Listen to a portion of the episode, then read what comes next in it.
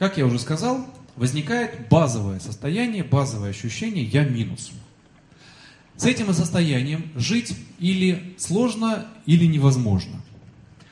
Поэтому мы придумываем определенные, формируются вместе с нашей самооценкой, формируется некий ряд условий, при которых все-таки, совершая определенные действия, а, выполняя определенные условия, я могу себя чувствовать в плюсе.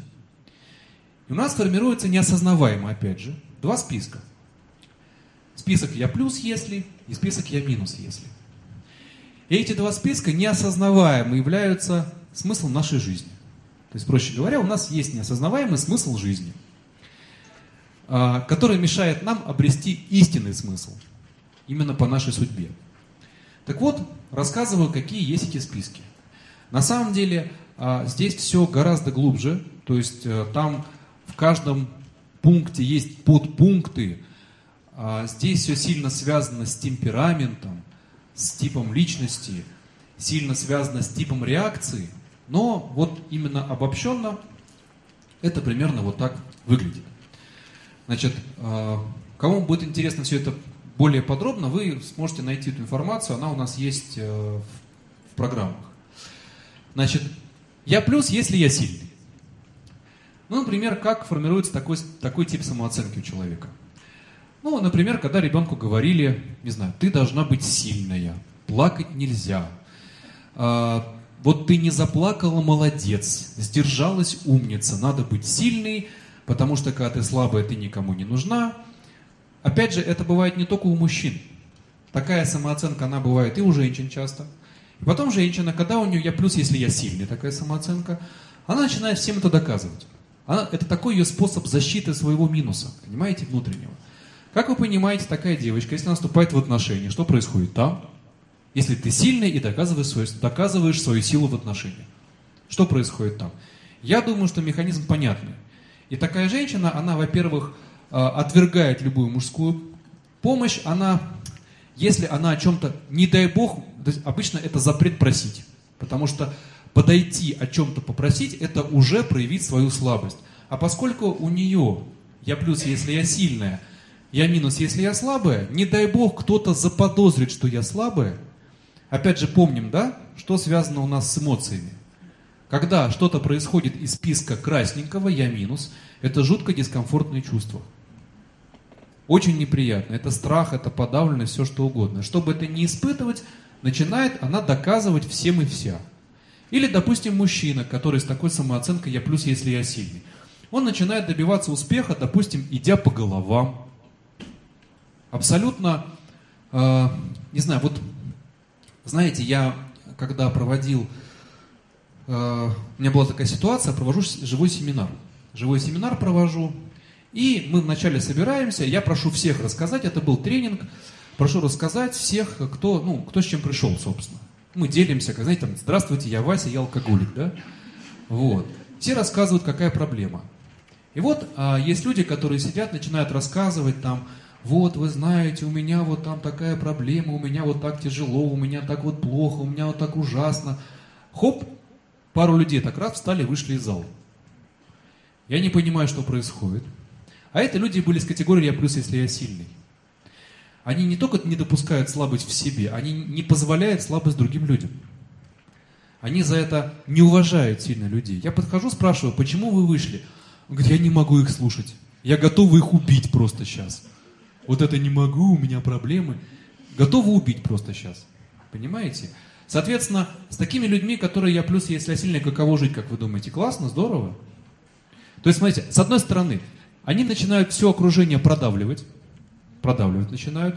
То есть, если, а, если вы продавливаетесь, они вас не уважают. Если вы не продавливаетесь, начинают с вами соревноваться. Да, и доказывая, кто сильнее. Вот такая прекрасная ситуация.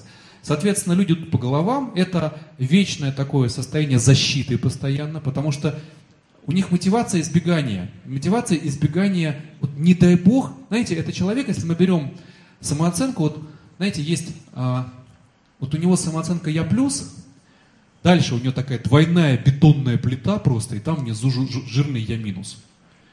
Бетонная плита это сильнейший, не дай бог кто-то.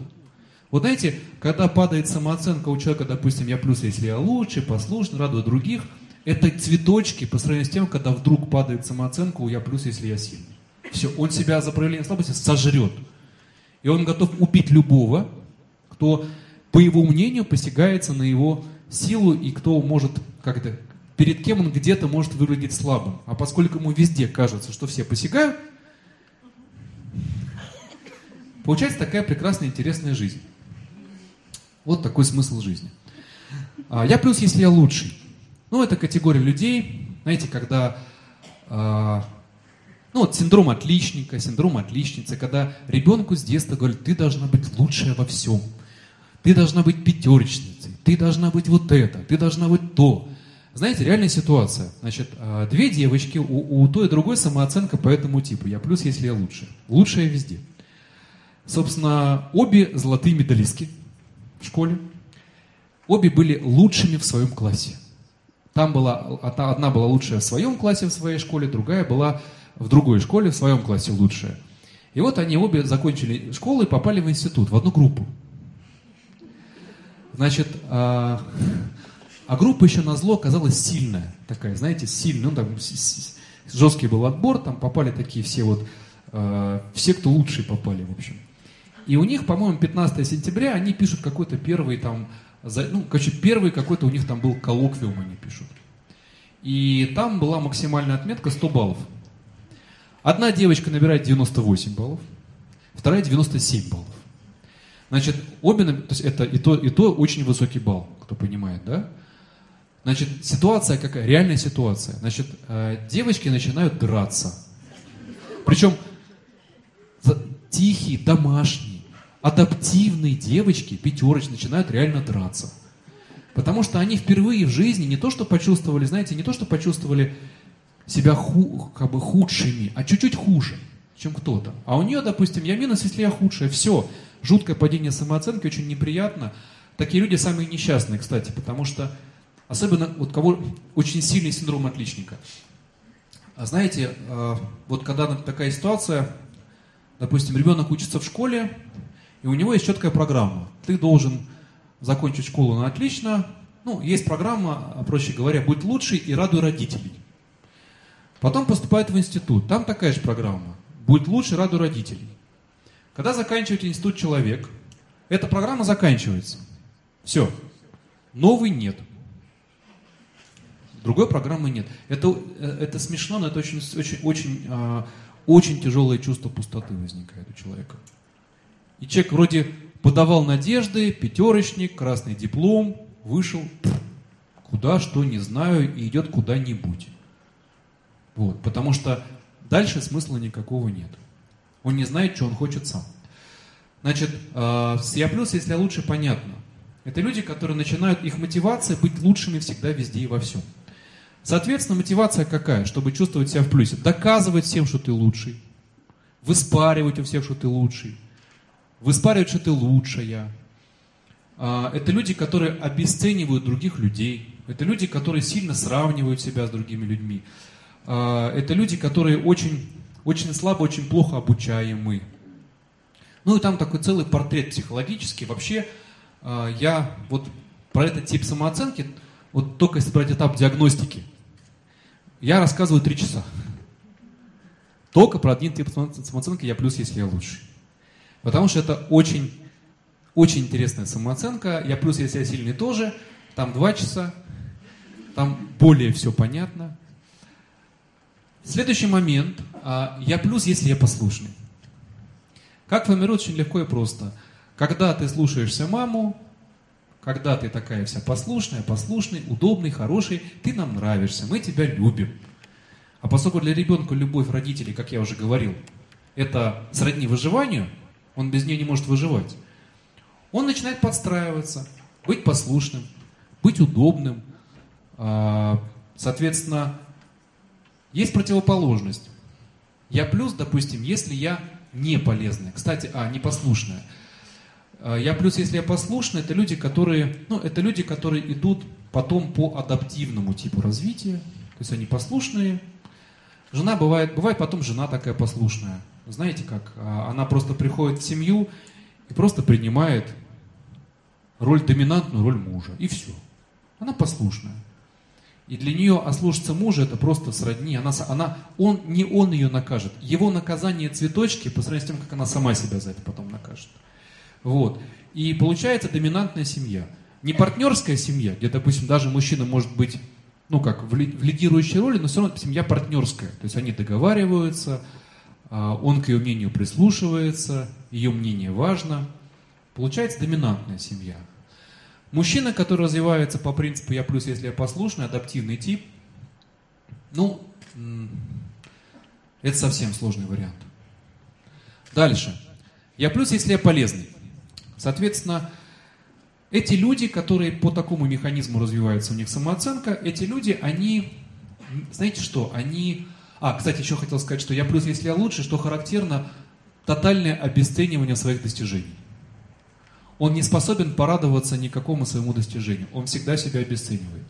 И он всегда, такой человек, он всегда недоволен тем, что он имеет. Ему кажется, что он, а вот там трава зеленее. Ему кажется, что а на это, я не, не там работаю, не в той компании, не на том месте, а вот там интереснее, а там лучше. Неспособность доводить начатое до конца. Вообще, вот нет такой способности. Как правило, а, кто из вас знает, как происходит любое развитие?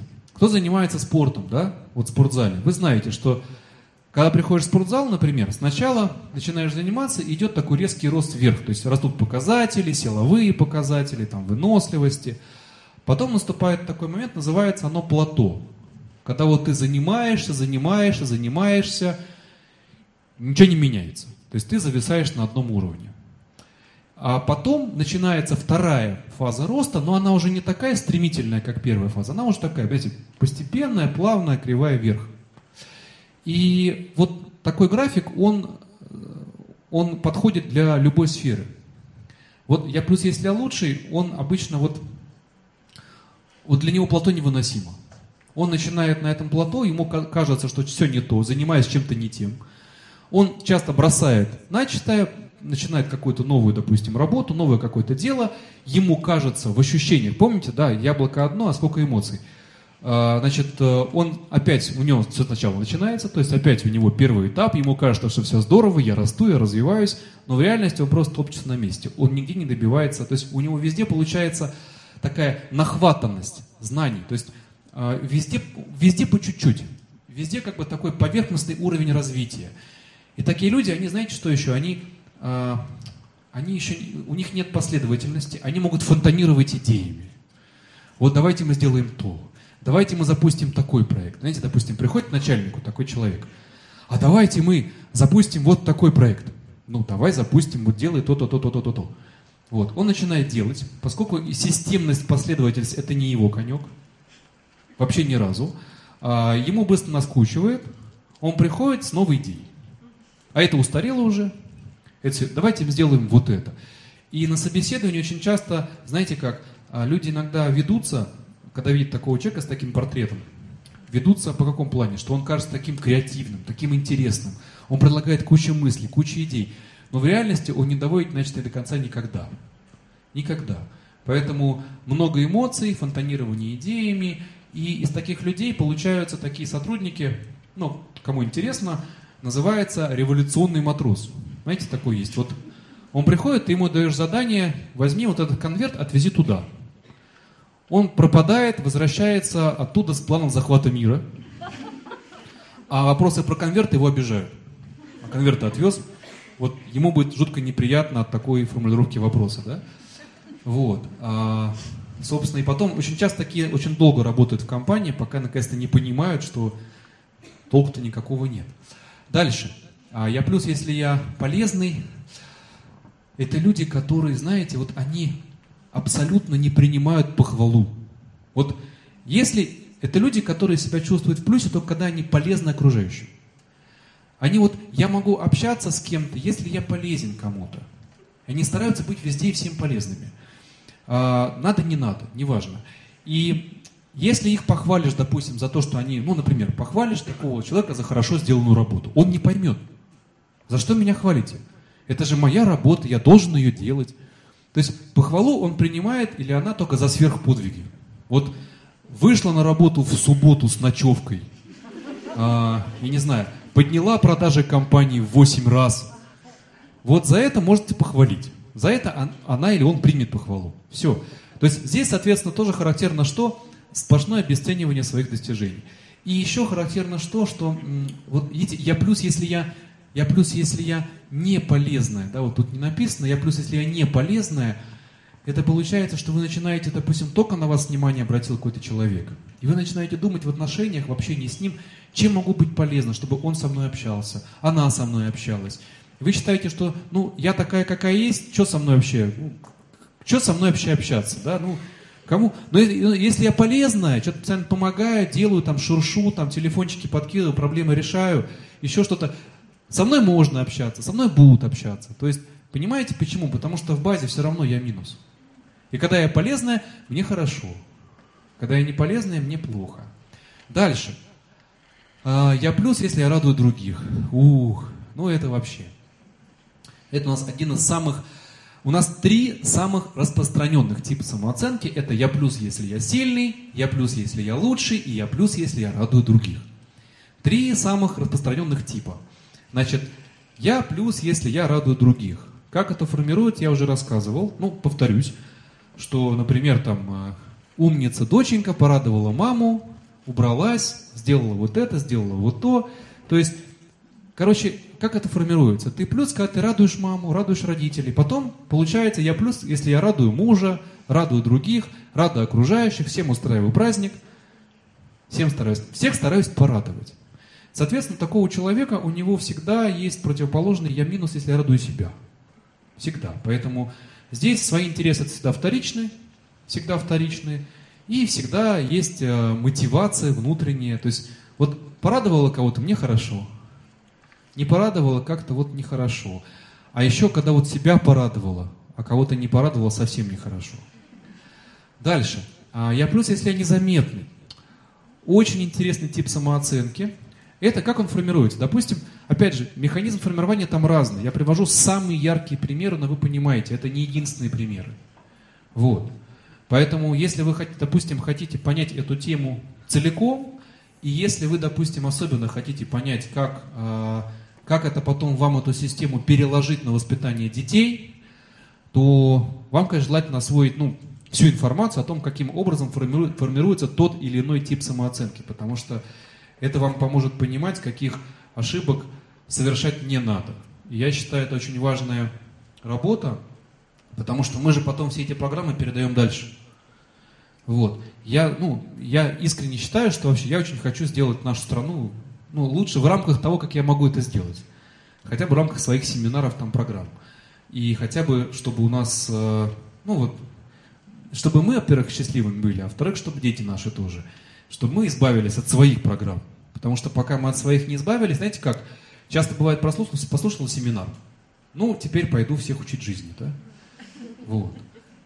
Всех радовать пойду, например. Там или еще что-то. Или требует, чтобы ребенок был теперь лучшим. Поэтому а, помните очень простую мудрость, что, которую еще Лев Толстой изрек, что не воспитываете детей, воспитывайте себя, они все равно будут похожи на вас. Вот. И всегда помните, что доброту воспитывает доброта, честность воспитывает честность, я не знаю, любовь воспитывает любовь, ну и так далее. А они наоборот. Они эти, кулаками любовь не воспитывается. Это тоже важно понимать. Ладно, это мы отступили немножко от темы. Я просто тебя незаметный. Как формировать? Один из способов. Допустим, когда ребенок, вот, знаете как, особенно когда родители, знаете, такие слабоэмоциональные, вот все, ну, есть теория транзактного анализа, там, что у каждого человека есть три эго-состояния. Да? Есть состояние родителя, состояние ребенка, состояние взрослого. А, и вот состояние ребенка нашего, это состояние, которое отвечает за нашу спонтанность, эмоциональность, радостность. Если у родителей это детское, если, допустим, у взрослого человека, у, а, него эта детская часть подавлена, то а, его как дитя родителя вступает в конфликт с дитя ребенка. Понятно сказал, да? То есть, что получается? Родители такие слабые эмоциональные, у них зажатая сфера эмоций, а ребенок, он всегда сильно эмоциональный. И они это подавлять начинают. Не отвлекай маму, не отвлекай папу, не мешайся тут, да. Знаете, я, у меня реально была ситуация, когда я провожу семинар, мы арендовали зал большой, я, я, я, я, точнее, я вел длинный тренинг у меня, был два дня, а там такое пространство, там много залов и много тренингов проводится. И перерыв, перерыв у нас, э, я сижу, знаете, там перерыв такой длительный был, и я сижу на компьютере, там за компьютером э, в коридоре, за, там, за столиком повторяю материал, который у меня дальше. Подходит ребенок, там какой-то был тренинг в соседнем зале, были родители с детьми, я не знаю, что там было. Подходит такой ребенок, ему ну, скучно, он подходит такой ко мне, такой, заглядывает. А я так к нему говорю, привет, говорю, тебе говорю, интересно, да, вот что, чем я занимаюсь? Он такой, да, интересно. И вот с противоположного угла комнаты, коридора несется мамаша. Ты что делаешь? Оставь-ка дядю в покое, я тебе сказала. Ребенок такой просто в ужасе, в шоке просто такой, не знаю, и он просто вот, вот так вот от меня просто ушел. Вот, в страхе. То есть подавленная сфера эмоциональная получается. А ты плюс, когда ты незаметный. Знаете, тут какой момент, когда родители хвалят ребенка, когда он спокойный, тихий, не мешается, или бывает другая ситуация, еще хуже, когда не то, что хвалят, когда он спокойный, тихий, а когда он неспокойный и не, не тихий, ему прилетает сразу. А когда спокойный, тихий, не прилетает. И вот я плюс, если я незаметный такой человек, как вы понимаете, потом, когда он вырастает, это вступает в большие конфликты с тем, чтобы ну, как-то устроить свою жизнь. Потому что для того, чтобы устроить жизнь, нужно, нужно что? Нужно проявиться в обществе, правильно? Ну, э, нужно хоть сколько-то стать заметным. В отношениях нужно быть заметным, чтобы тебя полюбили и так далее. А с таким типом самооценки получается такая, знаете, как бы борьба мотивов. С одной стороны, человек хочет быть заметным, с другой стороны, он понимает, что у него же я минус, если я привлекаю внимание, сразу включается. Ему страшно, он боится всего, что, всего, что привлекает внимание. Соответственно, боится продвижения, боится публичности, боится заявить о себе, боится что-то сказать. Понятно. И что получается? Человек сидит тихо, не высовывается. Спокойно за столиком себе кликает на мышку и все. Все остальное под запретом, потому что он таким способом защищает свою самооценку. Дальше. А, ну, очень часто, вот, ну, допустим, у женщин бывает, я плюс, если я привлекаю внимание, когда а, в детстве говорилось, что куда ты выродилась, ну, шло условное подкрепление на уровне личности. Да? Куда ты выродилась, так одевается. Знаешь кто? Вот. Вот такие вот женщины. Нехорошие. И поэтому возникает потом такая стыдоба за привлечение внимания. А сами понимаете, что ну, мужчины, они замечают женщин привлекательных. А если есть запрет на привлечение внимания, получается такой тоже конфликт мотивов. А, и э, я плюс, если я много работаю, это понятно. Как это формируется, есть разные способы. Опять же, помните, что есть не только механизмы условного подкрепления, есть механизмы еще импритинга. Вот. Если мама на работе умирала допоздна, папа тоже, соответственно, очень часто человек понимает, что ага, значит, это и есть нормальная модель жизни.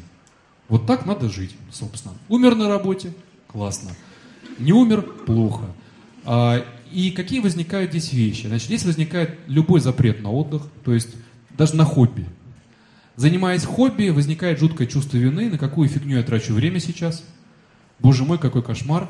Если он пошел в кино с друзьями, он э, на середине сеанса начинается у него жуткое самогнобление, что я сейчас могу заниматься тем, тем, тем, пятым, десятым. Допустим, два партнера. Два партнера сделали бизнес. Один партнер в 5 вечера дома, второй партнер э, сидит в офисе до 11. Эффективность и у того, и у другого одинаковая совершенно. Абсолютно. Но просто первый, если он, если, второй, если он будет в 5 дома, он себя сожрет просто насмерть. Поэтому он на работе до 11. Вот. А, что еще возникает здесь? Или там, если даже я пойду отдыхать в парк, все равно я должна с собой взять семинарчик послушать, да? Вот. А тут можно по-разному работать, понимаете? То есть отдыхать, отдыхать это не про этих людей. Нет, ну, а, когда есть свободный выбор, знаете, что плохо? Что плохо? Что этот список, он неосознаваем, он является смыслом нашей жизни. То есть у нас нет выбора, понимаете? Одно дело, когда есть свободный выбор, когда нет списка. Да, я могу где-то захотеть быть лучшим. Но я могу позволить себе не получить этого, то есть не стать лучшим в этой ситуации. И от этого не пострадает моя самооценка. Просто не получилось. Я это принимаю как опыт и спокойно двигаюсь дальше. Понимаете? А, нет ничего плохого в том, чтобы порадовать другого человека. Плохо, когда это связано с твоей самооценкой, когда ты не можешь не радовать. Вот что плохо. А, допустим, много работать. В некоторых ситуациях это замечательно, прекрасно. Плохо, когда ты не можешь это не делать, когда у тебя возникает чувство вины. То есть плохо все, когда это связано с твоей самооценкой, когда она из-за этого падает и обрушается. Вот что плохо. Поэтому каждое проявление, оно ситуативно хорошее. Но когда это является результатом вашего свободного, осознанного выбора. Да, в этой ситуации я хочу быть лучшим, да. Но если я буду худшим или хуже, это не обрушит мою самооценку. Мне не будет плохо от этого. А люди, у которых я просто, если я лучше, у них очень часто, ну, допустим, вот они такое топтание на месте получается, потому что они, с одной стороны, хотят лидерства, с другой стороны, сильно его боятся, потому что любое лидерство – это риск того, что может не получиться. А если не получится, ты не будешь лучше, все, он себя сожрет. Понимаете? Нет выбора у человека совершенно. И я повторюсь, я это говорил много раз уже, но я хочу, чтобы до вас это вот как проникло да, в вас, что эти списки, два списка, они являются потом смыслом, неосознаваемо являются смыслом жизни человека. И человек не может обрести свой настоящий истинный смысл, потому что он уже есть. Вот он, пожалуйста, смысл жизни. Радовать, быть послушным, быть полезным, быть незаметным, быть сильным. И не дай бог не быть слабым, худшим, не нравится. А допустим, если бывает я плюс, если я нравлюсь, тоже есть такая штука, если я нравлюсь всем – знаете, есть такой самый легкий путь к несчастью, пытаясь понравиться всем. Если у вас так, а представьте человека, у которого, допустим, я плюс, если я нравлюсь всем, еще адаптивный. И вот пусть ваше бессознательное дорисует само а, финал жизни такого человека. Я думаю, что понятно примерно. Нравится всем невозможно. А когда он не нравится, кому-то ему плохо.